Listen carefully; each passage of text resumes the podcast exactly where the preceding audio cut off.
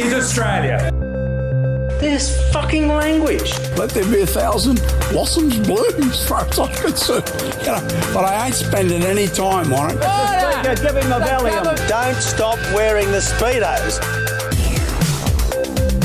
You're listening to Decode, the Betoota Advocates podcast series for those Australians who have tuned out or never tuned in to the dark arts of federal politics. It's called being, you wouldn't believe it, a goddamn bloody adult. Well, we're on the home stretch of the federal election now, with two more weeks to go until the Australian people head to the ballot to decide their future. If you've been following the Betoota Advocates coverage of this election with the Decode podcast, thank you for tuning in again. If you're new to the Decode podcast, you've chosen a hell of a first episode. So far throughout this series, we've spoken to a lot of politicians and political players about a range of different topics. We've done candidate profiles, we've discussed the dark arts of polling and preferences, as well as the role the unions play, the history of both the Liberal and Labor Party. And following the trend of this current election campaign, we've also spoken to a lot of independents. Now, with two weeks to go, we've decided to steer this ship back to the major parties because at the end of the day, regardless of how many crossbenchers make it into Parliament, the next government will be led by either a Liberal MP or a Labor MP. My name's Clancy Overall, editor of the Betoota Advocate, and I'm joined as always by Errol Parker. How you going, Errol? It's a good morning here in the Diamantina. Clear. It's uh, starting to get a bit chilly, but I tell you what, it's going to get much colder in Canberra in these last two and a half weeks. Absolutely. And there's a lot of election fatigue going around. So uh, we thought we'd tighten it up and start talking about, you know, what both major parties are running with on this final, final dash to the finish line. Today, we're talking to a shadow cabinet minister for Anthony Albanese's Labor Party. It didn't take us long to lock this one in because the ALP are trying to get their message out there whichever way they can. For any Liberal staffers that might be listening, we'd love to hear from you about lining up a Liberal frontbencher for next week because uh, we've spoken to Dave Sharma, we've spoken to Jason Falinski's people, we've spoken to Tim Wilson, uh, even Josh Frydenberg's people won't get back to us. They don't want to bar us. So if you're listening, get back to us. We want you for this last episode. Today, for the second last episode, our guest is the Shadow Minister for Climate Change and Energy, a high profile attack dog for the Labor Party, and the member for McMahon, deep out in the area, Western Sydney. Thank you for joining us, Chris Bowen. Pleasure, Clancy. G'day, Errol. Good to be out of the big smoke and in the Diamantina in uh, Betoota. It's always good to be back. Well, I'm sure David Littleproud rolled out the red carpet for you this morning at the airport. He sent me a text message welcoming me to his uh, his patch. Yeah, no, he's good like that. To be fair. Now, we want to talk to you about your story. We've seen you in a range of different cabinet kind of portfolios and shadow portfolio roles. As I said before, you're kind of a high profile face within the Labor Party, and um, as everyone seems to you know be tightening up, the Labor Party is looking it's looking like a different thing this this time around. It's looking like a well oiled machine. What drew you to this machine? What's what we want to first kind of start with? I mean, aside from being a Western Sydney lad in an area that's always voted Labor, what drew you into the Labor Party? Yeah, so I grew up in Western Sydney on the, you know, as they say, the wrong side of the tracks. My dad was a shift worker. He used to go off to work at 11 o'clock at night and come home at 7 in the morning. My mum was a childcare worker who looked after kids in her own home. So she used to have to try and look after kids while dad was asleep in the front room. So, you know, it was all going on. We lived in a, you know, fibro house in Smithfield. You know, I was attracted to politics because I looked around me and thought there's stuff that's just not right. You know, obviously I was very unformed. It wasn't a very sophisticated view, but I looked around and I saw people working their guts out, not really getting ahead. I saw people I went to school with who were clearly very bright and going to uni was never even a prospect. It wasn't anything we would talk about.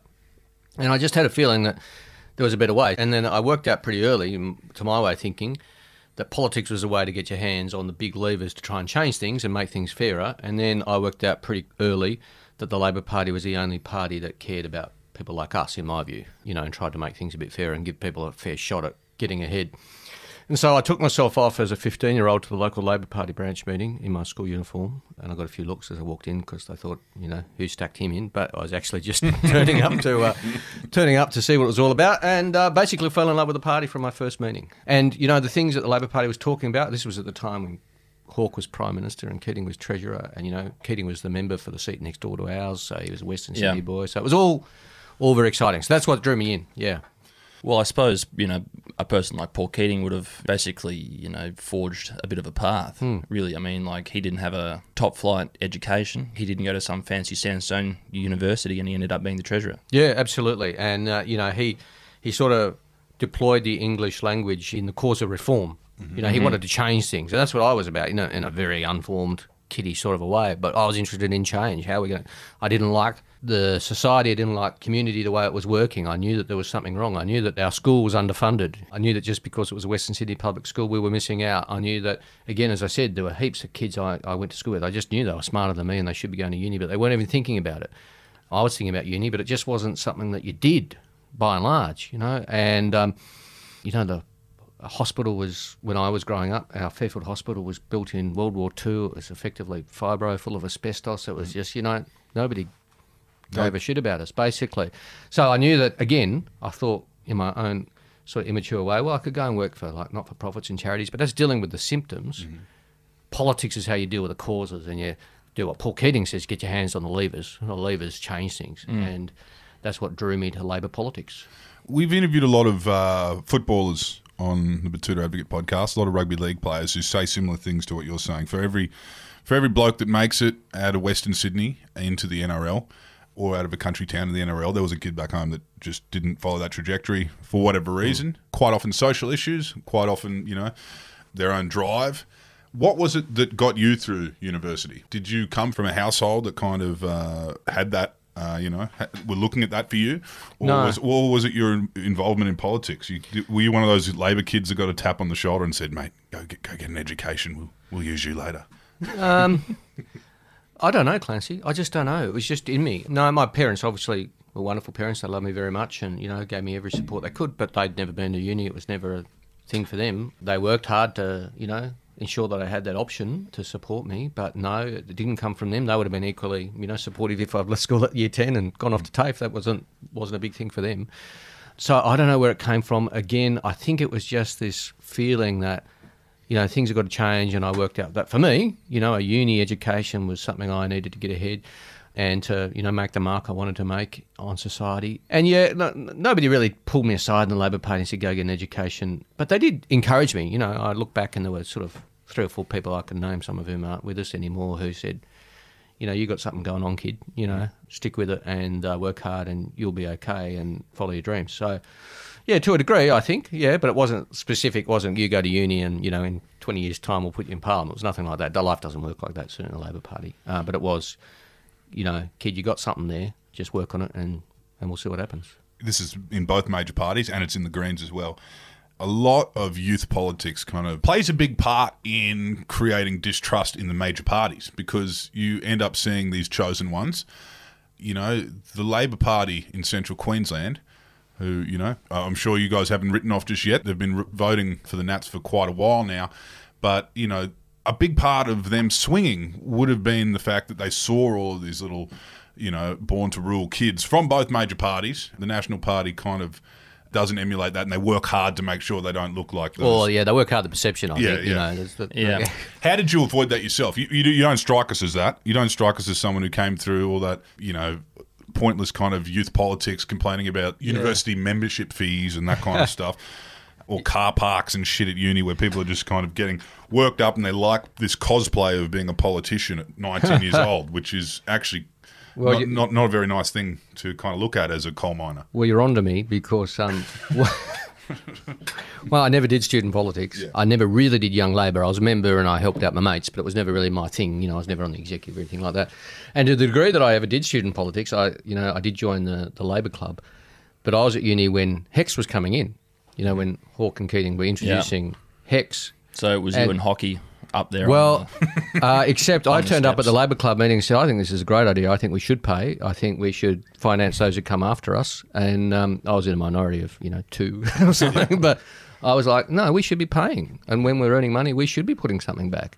To be fair, there it wasn't a minority too. There was a few of us who had that view, but it was by far, you wouldn't go out on the on the main quadrangle with a poster saying, you know, what do we want HECS and where do we want it now? You know, you, you, you'd end up pretty pretty lonely. So I focused more on the local stuff, the local community. That's what more drove me. I was elected to my local council at a very young age. It's just what I I was into. I was into sort of more the again, what drove me into politics was our area missing out. So it struck me that you know, student politics wasn't going to do anything about that. It was it was more the local campaigns and the local infrastructure that got me going. And, and to the degree that I was in, student politics was you know not very much at all. It was saying I was really sort of putting a different point of view to say, you know, Joe Hockey was out there as you said, sort of campaigning against a lot of those reforms. I was saying I think they're pretty good because you know Yeah. we do want more people. We're not going to draw up the ladder behind us. We've got to help people get into uni, and that means money. You know, when it comes down, to it it means money and. You know, we're all going to earn more because we've had this privilege of coming to university, so we should be bloody paying something. Well, to his defence, so 25 years later, he did say that the age of entitlement was over Mm. and that everyone needed to uh, pull up their socks and get in the trenches. But I just want to quickly touch on how you reconcile, as you say, you know, how things weren't as easy as they could be out there in, in Western Sydney. How would you reconcile candidates like Andrew Charlton, Mm. you know, coming in into Parramatta and Kristina Keneally coming in next door into Yeah, yeah. Fairfield? Well- Like, No, it's a fair question. Well, look, Andrew grew up in Western Sydney. He's done well. He's you know worked his guts out. He's he's moved away, and now he's moving back to give something back.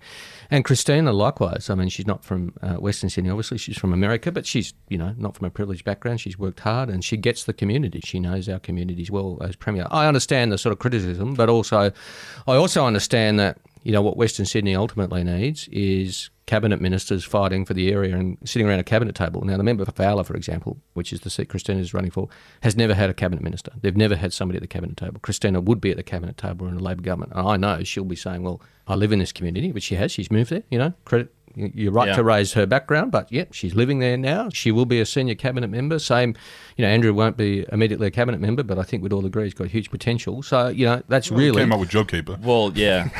and she did uh, tweet the other day that she was in COVID isolation Yeah. at home Yeah. in Liverpool. Just- Well, you know, You know, I'm fair, not- fair enough that she points that out, though, because Yeah. there are there have been stories saying she's promised to move there if she wins. No, she's moved there now. So you know, Yeah. That's Um, another thing I want to ask you about. You know, there's that yarn going around that she's promised to move there. Last election, there was a death tax that was being peddled by Clive Palmer and actually Mm. your Liberal opposition, the Morrison government. You can't play dirty because obviously you've got to be very careful. You know, the opposition has to be perfect, Mm. and the current government can do whatever they like. And we see it. You know, Albanese makes a gaffe on the first day of the campaign, and it's the front page for a week. You know, if Morrison had done the same thing, it wouldn't have. We won't put you in a position where you have to say that there's a bias, but we would say that there is, particularly with the Murdoch rags. now, what I want to ask is, how do you not lose your temper? You know, because there's a lot of pettiness that you have to deal with. I mean, there's people up there targeting you, how do you putting know I on don't? billboards. How do you know I don't, Clancy? How do Well- you know I don't walk around swearing for Yeah. five minutes before I hold the press conference? Yeah, that, Yeah. That's, that's the question. How do you not just blow your lid? Because Morrison does. He did the other day without the rates rise. It's not about politics. Like, how do you not blow a fuse and call someone a fucking prick on Sky News when you do roll that gauntlet? Look, I've been doing this a while now, and I sort of channel my frustration as opposed to my anger. Really, hmm. I was very frustrated last election about this death tax bullshit. You hmm. know, because it was just a complete fantasy which they hmm. just invented, and I thought. Oh well, I better go out and deal with it. And so I held a press conference saying there will be no death tax. And so what do they do? They cut an ad of me saying death tax ten times, you know, and then Rand said, "Why is Labor talking about a death tax?" Yeah, well, because you bastards are talking about Yeah. a death Yeah. tax, and it's a lie. Yeah. So yeah, I do find that frustrating, but there's no point, you know, getting angry about it. You know, Mm-hmm. you just deal with it and you come up with the best response and you come up with the best counter, and that's usually you fight fear with facts. Yep. We're dealing with it now, climate. Yep. Right, they're Yeah. out there saying all sorts of things about our climate policy. Our climate policy, you know, if I say so myself, well designed, it's sensible, it's well calibrated, it's pro economic growth. But they'll just go out and say what they say about it. Yep. And they'll say, they'll also, as I sometimes say to colleagues, well, they're just going to invent our policies anyway. So we should have good ones. Like Yep. if we don't have a good policy, they'll just go out and say what our policy is. They'll just invent it, whether it's a death tax or a carbon tax, whatever it is. They just invent it. So you know, we- we're better off having good, solid policies like what we've got in climate, which we can then counter with the facts. And I just channel my frustration into doing that. And yeah, I mean, of course, I get up and I read the papers in the morning very early. Mm-hmm. And of course, I have, oh, here we go again. You know, this is just ridiculous. But then you think, well, okay, it is what it is. We counter it, we deal with it. And I think, too, also, you just got to remember that people also aren't stupid. Mm-hmm. I mean, they Yeah. do factor it in. They do, when you've got an anti Labor front page every day on the Telegraph, people don't necessarily think, oh, well, that's what I think then, because they read the Telegraph. They know that's the Telegraph view, right? So Yeah. they factor that in. Yeah. You know, you can't tell yourself that it's that people are going, oh, I was going to vote Labor, but now I read this in the Telegraph, so no, I won't. I mean, that's Well, I mean, by and large not yeah, happening. Yeah, if that if Yeah. it did happen, then Dan Andrews Yeah. would, would, would Yeah. have been assassinated by now, and um, and like- Annastacia Palaszczuk would have lost by a landslide, Hmm. a as would have McGowan, I guess. and Alan Jones would still have a job, Yeah. I guess. But look, I just want to touch on a few things. I was talking to a few locals up here this morning about it. They were talking about what efforts Australia can do to limit their carbon emissions, because in the scheme of things, they say you know we're a population of 25 million. Our democracy is just an appendix on the toxic kind of mega column that is you know the Western world. Is that what they said this morning on the streets? yeah.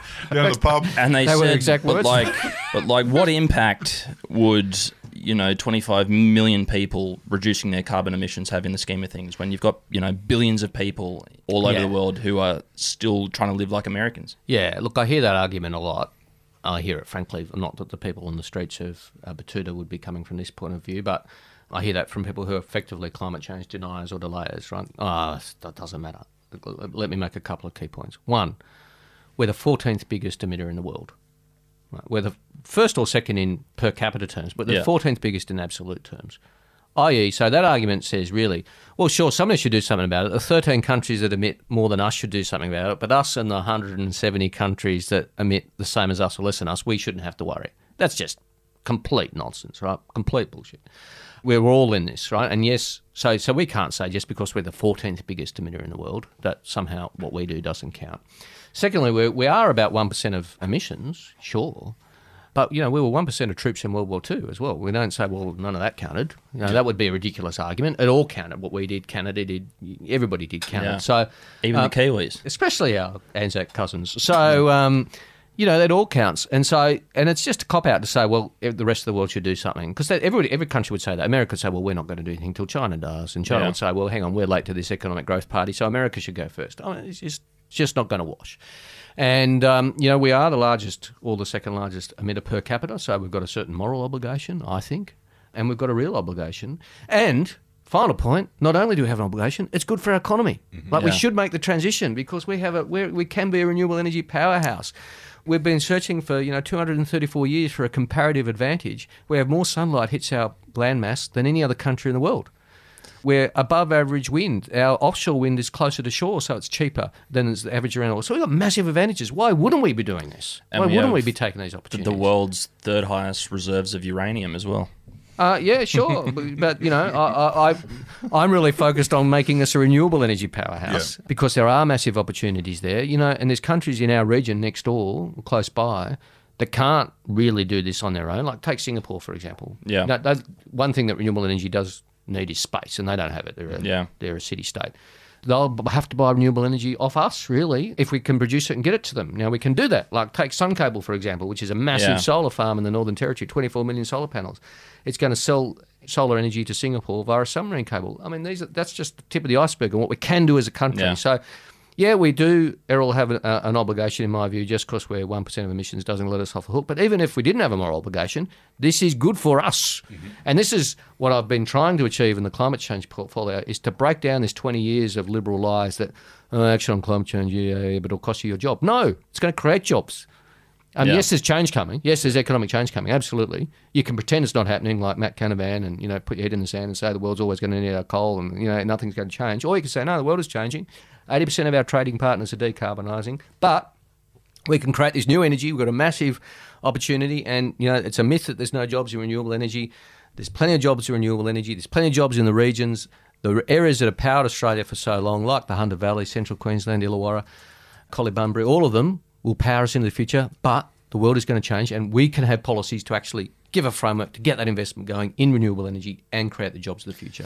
I'd say that there has been a bit of an issue though with the Labor Party in the last couple of elections where the word transition hmm. out of you know the reliance on fossil fuels means that the young kind of men and women on you know the outer metro areas who go to work in high vis and drive a Ford Ranger they see that as being you know the, the end of their halcyon days of, of earning you know a high income can people be transitioned away from these high paying jobs in Yeah, yeah. this kind of sector into a high-paying job in the renewable energy Yeah, sector. yeah, and you're right. You know, whenever the Labor Party traditionally has said transition, again, the Christensens and Canavans and Joyces have come out and said, "Aha, Yeah. they are going to transition you out of a job." You know, Yeah. that- that's basically their words. You'll be living in the mangroves and Yeah. two So I talk time. about the transformation of the economy and all the jobs that are going to be created. You know, it's it's more than a transition. Mm-hmm. Transition sounds like something you have to do because you know you're sort of forced to it. Transform. We can transform the economy. Renewable energy jobs can be created with the right policies, and they can be well paying and more and more. I mean, we can manufacture more in Australia. You know, we put 60 million solar panels on roofs in Australia in the last 10 years. Mm-hmm. How many have been made in Australia? One percent. couldn't tell you. One Yeah. One percent. One percent. You know, ninety nine percent made in you know mainly China. Yeah. Right. But the solar panel is is mainly an Australian invention. The modern solar panel, University of New South Wales. So we've exported the technology and we've exported the jobs. So Yeah. with the right policy settings, we're going to put a lot more than sixty million solar panels in the next ten years as we move, you know, really to a a much more renewable economy. We should be making them here. We should be making batteries here. We're the world's largest source of lithium. We should be adding the value. Again, these are all opportunities we'll miss out on if we just keep pretending it's not happening and you know arguing about whether we're really committed to net zero or not, which is what the government of the day is doing. They're wasting time. Get on with it, and we want to get on with it. Well, this is this is a kind of almost a greater question about um, decentralisation. But you know, as Errol just pointed out there, the word transition is terrifying to both carbon exposed workers and, of course, the coalition government. Say, you know, Labor Party wins this election, you're running the ball on this portfolio. You pull into a town like Mackay, forty to sixty thousand people. I'm going to say up to ten thousand people. Their livelihood relies hmm. on the fossil fuel sector what can you do for those people? You know, if you had the power and Yeah. had- everyone was working with you and you had a majority government, what are you going to say to those people? Because they do have a lifestyle, uh, they have a life that, Yeah. they, that they don't want to lose. Would you say they're FIFOs anyway? Would you send them to the lithium mines instead? What's the plan there? And um, what is the plan for the regions? So Clancy, I do that already as a shadow minister. You know, I go into into regional towns. It's part of my job to talk to people in the cities, but it's a big part of my job to talk to people in the regions, and I'd keep doing it as as minister if we win. You know, I go to coal-fired power stations and I go to gas-fired power stations, and you know, we have the high vis meetings. And as I say to them, I've got to win the argument with you because if I can convince you, you're the ones with your jobs actually on the line. And I talk to them about the changes, and I talk to them about how the world's moving away from coal, and I talk to them about how there'll be no new coal-fired power stations in coal-fired power stations. You know, and you know what? Those conversations, sure, they can be a little bit, you know, pointed at times, but they're good conversations. And I have not had one worker ever say to me, ever, we want a new coal-fired power station. Because these guys aren't stupid, right? They see the world moving. They know what's happening, and they worry about the future, sure. But they know that when this coal-fired power station closes, nobody's going to build a new one. Mm-hmm. It's just not going to happen. Yeah. So what's going to replace it? Well, that's with a conversation you can have with them about green hydrogen and electrolyzers and how many jobs are involved and the benefits of hydrogen and the benefits of storage and what that means and the opportunities for export and creating jobs. And, you know, I sometimes use the example, you know, you might think of this town as a coal town. It's like Kodak thinking of themselves as a film company when actually Yeah. they were an image company, right? If they'd seen the world changing and thought, well, we help people save their memories. It happens to be through film, but we're going to transition to a new technology. Kodak might still be around today. Same with a community. You say, well, you're not actually a coal or gas town, you're an energy town.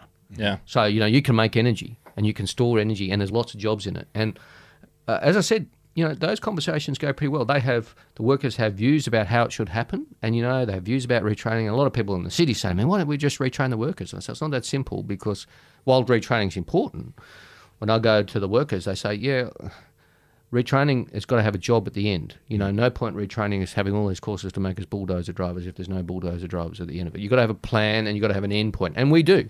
You know, that's why our policies, which we put out in December, we had them modelled independently. It shows 604,000 jobs created from the policy settings, five out of six of them in the regions. So that's what I can talk about when I go to those regions and say, you know, if we get this policy right and the settings right and the certainty and we get the investment going, the jobs are going to be created here, not in the cities.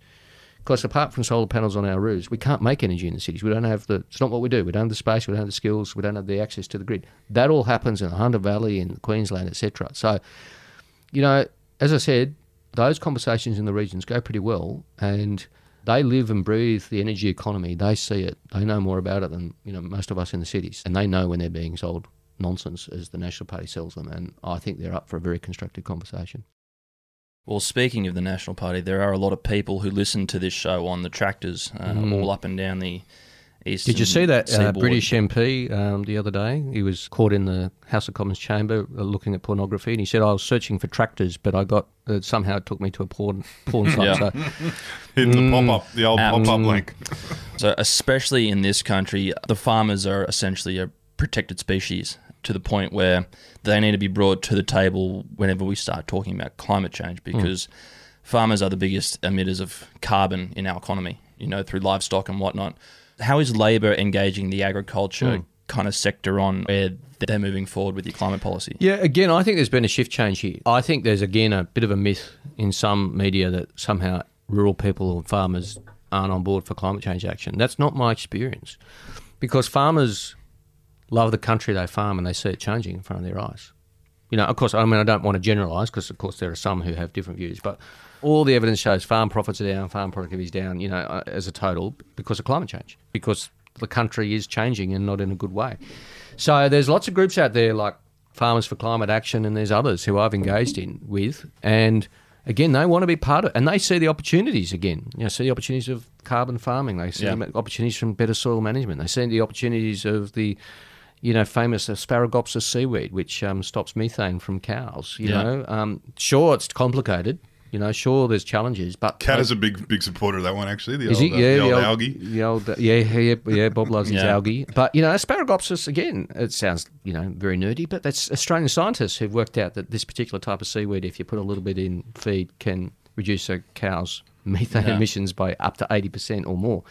Now, again, we- we're a broadacre farming country. I'm not pretending it's all simple or easy, but if you don't engage with the farming community, you're not going to make any progress. And the farming community does want to be engaged, and the National Party, I think, has got it wrong. Or they've got it right because maybe Matt Canavan has actually been honest about one thing because he did say in a podcast, not this one, but another one a couple of months ago, we don't represent farmers. No, we No, represent. we rep- he likes to represent people like his brother, I guess. Yeah. Mm, yeah. He's got a different view of what the country party used to be. Yeah. Yeah. and he's from the Gold Coast, and he's Italian. now, I want to talk to you about the Labor Party in the bush. So, as anyone would know, with family in the bush, we've been voting Nat in the Maranoa since about the 40s, but a lot of the regions, you know, there was a Labor MP between the Katters up there, mm-hmm. you know, between Bob and his father. Yep. There was a Labor MP, and a lot of the regions, particularly in the days of shearing, you know, before the wide comb dispute, there was always Labor always had a presence in the bush, and in fact, that was the heartland in many kind of regional electorates. You're talking to us about the regions and everyone you're talking to being open-minded and willing to come to the table with Well, some of most, the ideas. not everyone, but Yeah. you know, a lot. Yeah. So coming to the uh, table with some of the ideas you're bringing out there. What's going on in Labor HQ where they're not saying, "Let's get out there, let's spend a year campaigning out there"? How have you lost some of these regions? Like, what is Yeah. stopping you from going out there and having another dig? I mean, in a crazy, crazy universe in this election where we end up with some sort of hung scenario and the Teals or whatever. I mean, what's stopping a Labor national coalition? Well, um, yeah, you're right. Historically, there have been Labor Country Party coalitions, yeah. yeah, uh, at the state level, including recent, not that long ago in South Australia, there was a National Party minister in Mike Rann's government. I don't think that's going to happen nationally. I think there's just too much of a gap between the National Party and the Labor Party because the National Party sort of sometimes call themselves socialists, but they have a very different view of you know. Surely there's a spot for Darren Chester. I mean, Darren Chester's a good bloke. Yeah, he doesn't really fit into the modern National Party, uh, I No. suspect. But in terms of the Labor Party, you're right. I love Labor Party history, and there's a lot of rural history to the Labor Party. I mean, some of our greatest leaders have been from the bush. I mean, Andrew Fisher, our second Prime Minister, was the member for Wide Bay in Queensland. And if you look even in New South Wales at the history, you know, the McKell government, uh, William McKell became Labor Premier of New South Wales in the 40s, and he started that very long period of Labor government which went into the 60s. His whole strategy was a country strategy. He wanted Labor members in the bush, and it, when it worked, you know, the, most of the seats in the in the bush in New South Wales were Labor. Now, it's hard work. We've got a lot of work to do, but we do it. You know, uh, Albo and I were travelling through farms and rural New South Wales earlier this year when lockdown finished. We've got senators who are working their guts out. You know, uh, Senator Deb O'Neill, for example, in New South Wales, is always visiting country seats. I do it when I can because I think it's important. Uh, I do think in my particular portfolio, as we've discussed, it's huge opportunities. Does that mean we're going to, you know, all of a sudden win country seats? No, but I mean, I, I wouldn't write us off in the medium to longer term as becoming more competitive in the regions, and I would certainly want to. Yeah, what? So you're just kind of be coming back to your Ben Chifley roots. Yeah, know, yeah. I suppose you could call the areas, you know, of Orange and Bathurst part of the country, but I think that Sydney's creeping further and further and further. Well, it certainly was when he was the member there and living Yeah. there, right? Yeah. I want to talk to you about this dark horse that's coming through in the shape of independence. Not hmm. really a concern for the Labor Party because they're targeting moderate Liberal seats. Could become a real concern in the next few weeks for Morrison. Hmm. One thing that the Liberal Party does is they're basically in chaos, you know, outside of an election. Particularly, the New South Wales Liberals had a big problem with Morrison. We all saw that, and these pre-selection dramas and all that, yada yada yada. But they tighten up for an election, hmm. and they run and they run pretty well. What do you think is wrong with the current government that is making them lose their blue ribbon seats? I mean, we can talk about climate change. Sure. Easily, that that's a big element of this. It's a, it's a big concern in the inner cities. It's a big concern on the overinsured houses of northern beaches, Sydney, with the eroding sand and the Well- swimming pools going into the Pacific Ocean. They'll almost be uninsurable soon, I'll tell you what. but what else is it? Do you think it's a personality thing? Do you think there is just an ick? You know, I, I, I put that down to quite often the female voters are aware of an ick. Uh, and Yeah. they have a sixth sense about a person or a machine. I think there's a bit of that, but you know, particularly with some of the terrible things that have happened in Parliament and Parliament House over the last few years. But I think there's also a broader problem for the government and for the Liberal Party, and it is about climate change. But l- let me put it in broader terms. For years, the Liberal Party has gotten away with being basically all things to all people. You mm-hmm. know, so they ran around at the last election in 2019 saying, you know, in the regions, climate action is going to cost you your job, climate action is going to cost you your job. And frankly, city voters didn't hold them to account for that. You know, they could get away with it. So they could win Kooyong and they could win Capricornia with very different messages. I think city voters have caught up with them. Mm-hmm. So we're not putting up with this anymore. You know, you are not going to delay climate action and you are not going to run around getting seats in the bush and think we're okay with it by your lies. Mm-hmm. You know?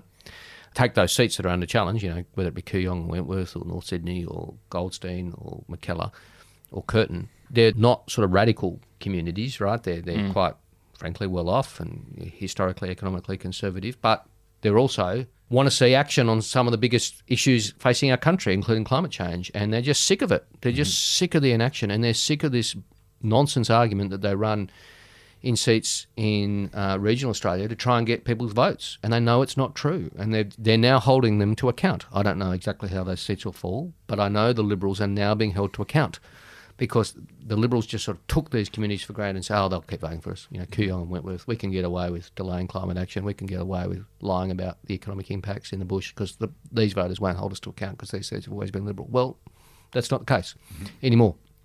So, obviously, I want people in those seats to vote Labor, but Yeah, but you know, like- stretch for most of them, just you know, too far. But you know, they're they're looking having a serious look at the independents in many of those seats. Some of them are, you know, we've got good Labor candidates in in many of the seats as well. But you know, I do recognise it's a genuine contest, and you know, we'll see what happens. It is it is very interesting, but I do think that's what it comes down to. It's just you know, those voters saying we're as mad as hell, we're not going to take it anymore. I just want to quickly talk about this help to buy scheme that's hmm. helping, that will help a lot of Australians into their first home. A few criticisms around that. It's kind of limited to 10,000 at the moment, which, you know, in the scheme of things is really a fart in the wind, really. Is there any plan to expand this any further? I mean, like I know that the incumbent government now they have you know a first homes scheme that really is more about optics and whatnot. I, hmm. I think a lot of voters were really hoping that Labor's answer to that would have had a bit more substance. But at the same time, a lot of voters know that the country's broke at the moment and we can't go Yeah, around spending once, all this money on stupid things like other people's houses. I think Gerald that ten thousand is a decent number. Like, yeah, you're right; it's a small proportion of the broad population, but we're talking about it as a proportion of, you know, frankly, mainly young people trying to get into the market. So, Yeah. it's a bigger proportion of first home buyers, right? So it does make a difference. Of course, you know, we'll see how it goes, and you know, if it's working very well, as I expect it will be, then obviously, you know, we'd like to do more if and when we can. But you know, one step at a time. It's a huge issue, and you know, we do. We're the only party you know, of government, i.e., a party that might, might form government, going to the election with a housing affordability plan. I mean, what's the government's plan? Absolutely nothing. I don't mean to just you know deflect straight to them, but you know, our plan is good, and I see the Liberal Party's now sort of reduced to, oh well, you know, there's going to be an independent assessment of the renovations, and you know, oh, they might they, they might not be able to leave it to the kids. I mean, they're down really sort of. I know when you're sort of attacking that level of detail, it means you really think it's probably a good idea, but you've got to find something to complain about it.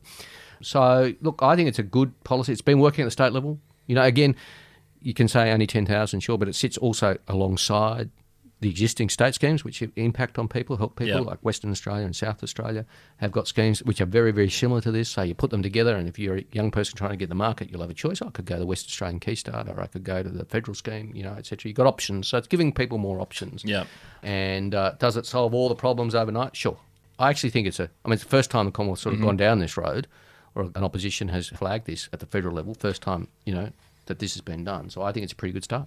Well, a lot of these kind of schemes and policies are aimed at you know stimulating industries that are predominantly you know staffed by men. What's Labor going to do for women? A big issue for women is running the time and the leave entitlements to have, mm. start a family, and then there's re-entering the workforce mm. after to that. And really, the only way that a lot of women can re-enter the, the workforce is through childcare. Hmm. Well, I guess I guess I point to three things, Errol. One, on the weekend we announced that we'd. This might sound like pretty basic, but it's actually pretty important. On the weekend we announced that we'd have gender pay equity as an objective of the Fair Work Act. Like it actually should be something we're trying to do. We technically made differential wages illegal in Australia in uh, I think 1969. We uh, we still have a massive gender pay gap for all sorts of reasons, and our government should at least be trying to fix that. And we want to we want to make a contribution to that by getting the Fair Work Act moving in that direction. Uh, secondly, again, this won't apply to everyone, and it's not exclusively, to be clear, a female issue, but we should have domestic violence leave in Australia. You know, you should be able to take time to deal with the most difficult circumstances you're probably going to face in your life and not be worried about losing a job. So we would deal with that. And then finally, as you said, childcare. We have a, a pretty big childcare offering, which just makes it easier for so many families, including young families with primarily mums getting back into the workforce. And again, the government just sort of says, oh, it's nothing to see here. Well, we've got a pretty big, that's actually a pretty big difference, pretty Yeah. big offering there. So I guess I point to those three things as pretty substantial policy offerings for exactly the sort of issues that you're talking about. Yeah, I just want to quickly unpack that uh, childcare offering in that a lot of women who find themselves going back to work, they're honestly only going back just to pay childcare. So I think one of the biggest issues is, is the affordability of childcare. How does this scheme tackle that? Basically, it provides more support Yeah. to exactly, exactly, you're right. You know, families going, oh, should I go back to work? Well, actually, I'll only just be making enough to pay for childcare. So maybe I should go back to work for other reasons, but it's not for financial reasons, you know, and that's a pretty tough decision for families to make. So it basically provides a lot more support to families, you know, right up and down, wherever they are in the system and, and provides less of a, if you like, an effective, ta- you call that the effective tax rate, right? You're, Yeah. you're effectively taxing some women, primarily women, going back Yeah. to the workforce at like 110%. Yeah, because you- exactly. Yeah. so our policy actually sort of explicitly tackles that, explicitly deals with it, and says, well, actually, this is wrong. There's all sorts of reasons why we want women back in the workforce. Partly for them, partly for the economy. You know, it's good. The economy needs them back. So let's get rid of this ridiculous effective tax rate, and that's basically what the policy does. I want to thank you for answering our questions, honestly. I also want to thank you for leaving yourself so exposed. You're lucky in the sense that it's on the Betoota Advocate Mm. podcast because any um, newspaper that would want to take you out of context would get laughed out of the room for referencing the Betoota Advocate I as a don't source. know. I don't know. It's one of I find it Australia's one of Australia's more credible newspapers. Well, th- thank you for that. But, you know, there'll be no favours to you uh, No. heading into this election. No, we have been courted by both sides in the past, and I'll tell Mm-hmm. you what, we know who butters our bread. Bob Carter. Bob Katter. Now, Fair uh, enough. Who could argue with?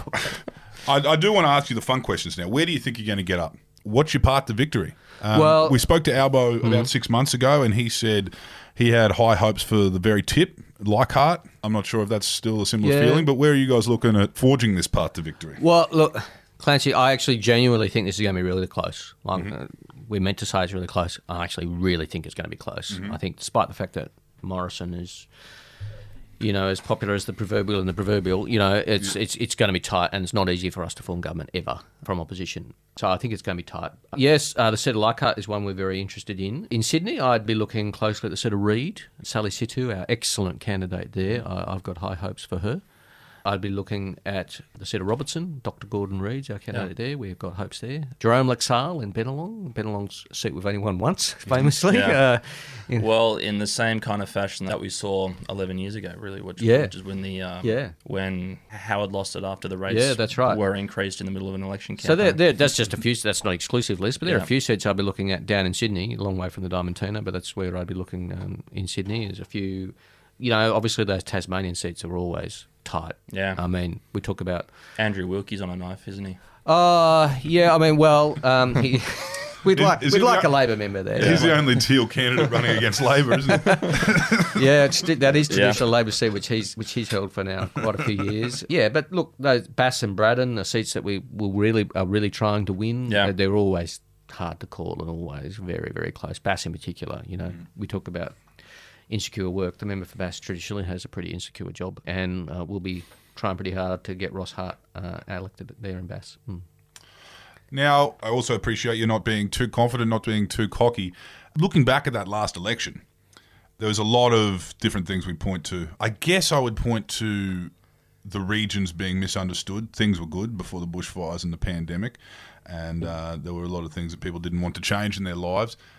Is there an element of playing it safe? I mean, negative gearing was a relatively radical policy in the scheme of things when you talk to anyone who had a free education and got into the housing market in the 1980s with a house that cost $25,000 and is a genius for having that foresight. What would you say about the current approach? Are you playing it safe or are you actually, do you think you're taking some risks with your policy? Yeah, I, I think. Look, the last election is a bit like a, a game of Jenga. You know, mm-hmm. when you, you never know quite which thing you pulled out mm-hmm. has caused the tower to fall. Like, and we'll all have views, and you never really know. Like, mm-hmm. there'll be any number of factors. There were lot, lots of things. In hindsight, in hindsight, you look back and think, yeah, we probably could have done that better, right? And it's not just any one particular thing. Mm-hmm. But to your question, I would put it this way: that we're more focused this mm-hmm. time. I mm-hmm. don't think it's actually less ambitious, but at the last election we had lots of things going on, and we did open ourselves up to the whole scare campaign thing because any one particular policy you could defend, right? It's- Yeah. it's- but then when you actually had it as part of the whole sort of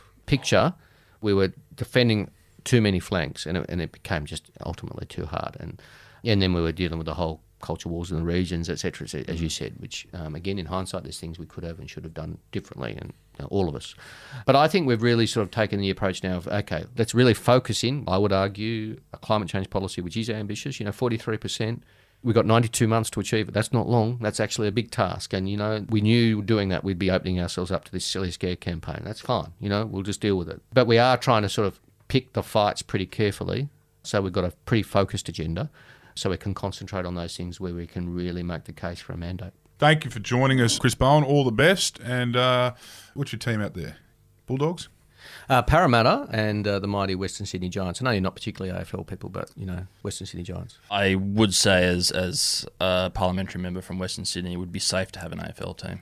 Yes. And thank God that the AFL has made it easy for you. Yeah, well, that's right, because we've got one team for Western Sydney. And, of course, there's Western Sydney Wanderers in the round Yeah. code. Well, I Well- hope that your political party does better than all three of those teams in the next few weeks. But it's a low bar. Thanks, mate. Thanks, mate. Good to see you guys.